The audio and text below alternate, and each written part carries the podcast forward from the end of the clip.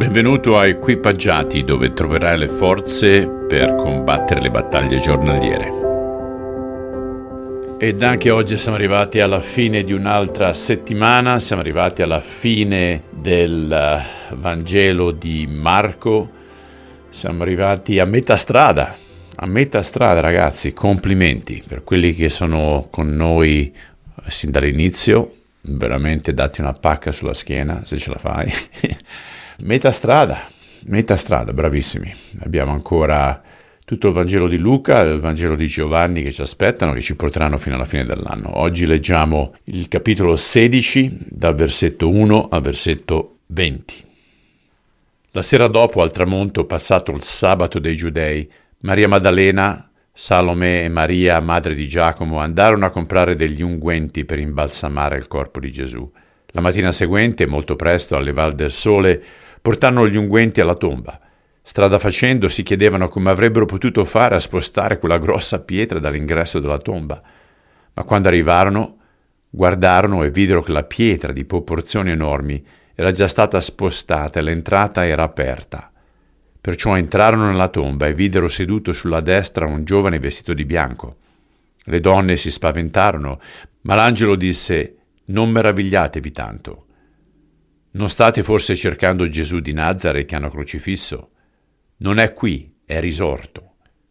Ecco il posto dove avevano messo il suo corpo. Ora andate a portare questo messaggio ai suoi discepoli e da Pietro. Gesù vi aspetta in Galilea. Là lo vedrete proprio come vi disse lui prima di morire. Le donne si allontanarono di corsa dalla tomba, tremanti e sgomente, troppo spaventate per parlare.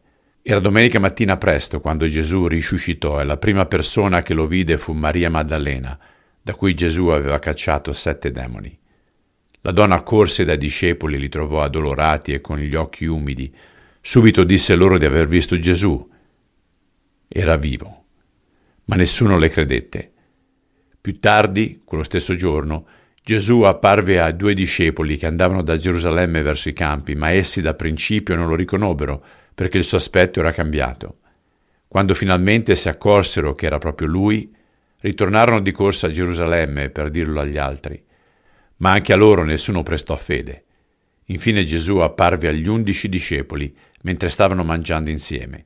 Egli li rimproverò per la loro incredulità, per il loro ostinato rifiuto a credere a quelli che lo avevano visto risorto.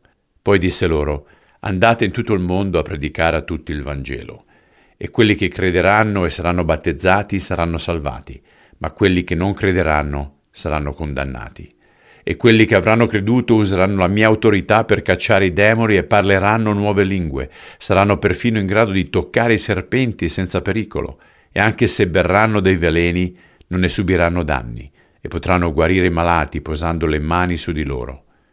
Quando il Signore Gesù ebbe finito di parlare, fu assunto in cielo e sedette alla destra di Dio e i discepoli partirono per andare a predicare dappertutto il Vangelo, e il Signore era con loro e confermò ciò che dicevano con i miracoli che accompagnavano il loro messaggio.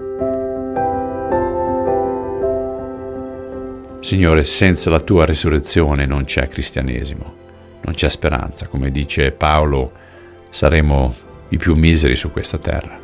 Però ti ringraziamo che la tomba non ti poteva contenere e per questo ci dà speranza, speranza di nuova vita, la certezza di un nostro futuro insieme al Padre per via del tuo sacrificio. Grazie, grazie ancora. Oggi è giornata di celebrazione. Amen. Che ragazzi, tempo giusto, weekend, celebrazione, ci sentiamo lunedì.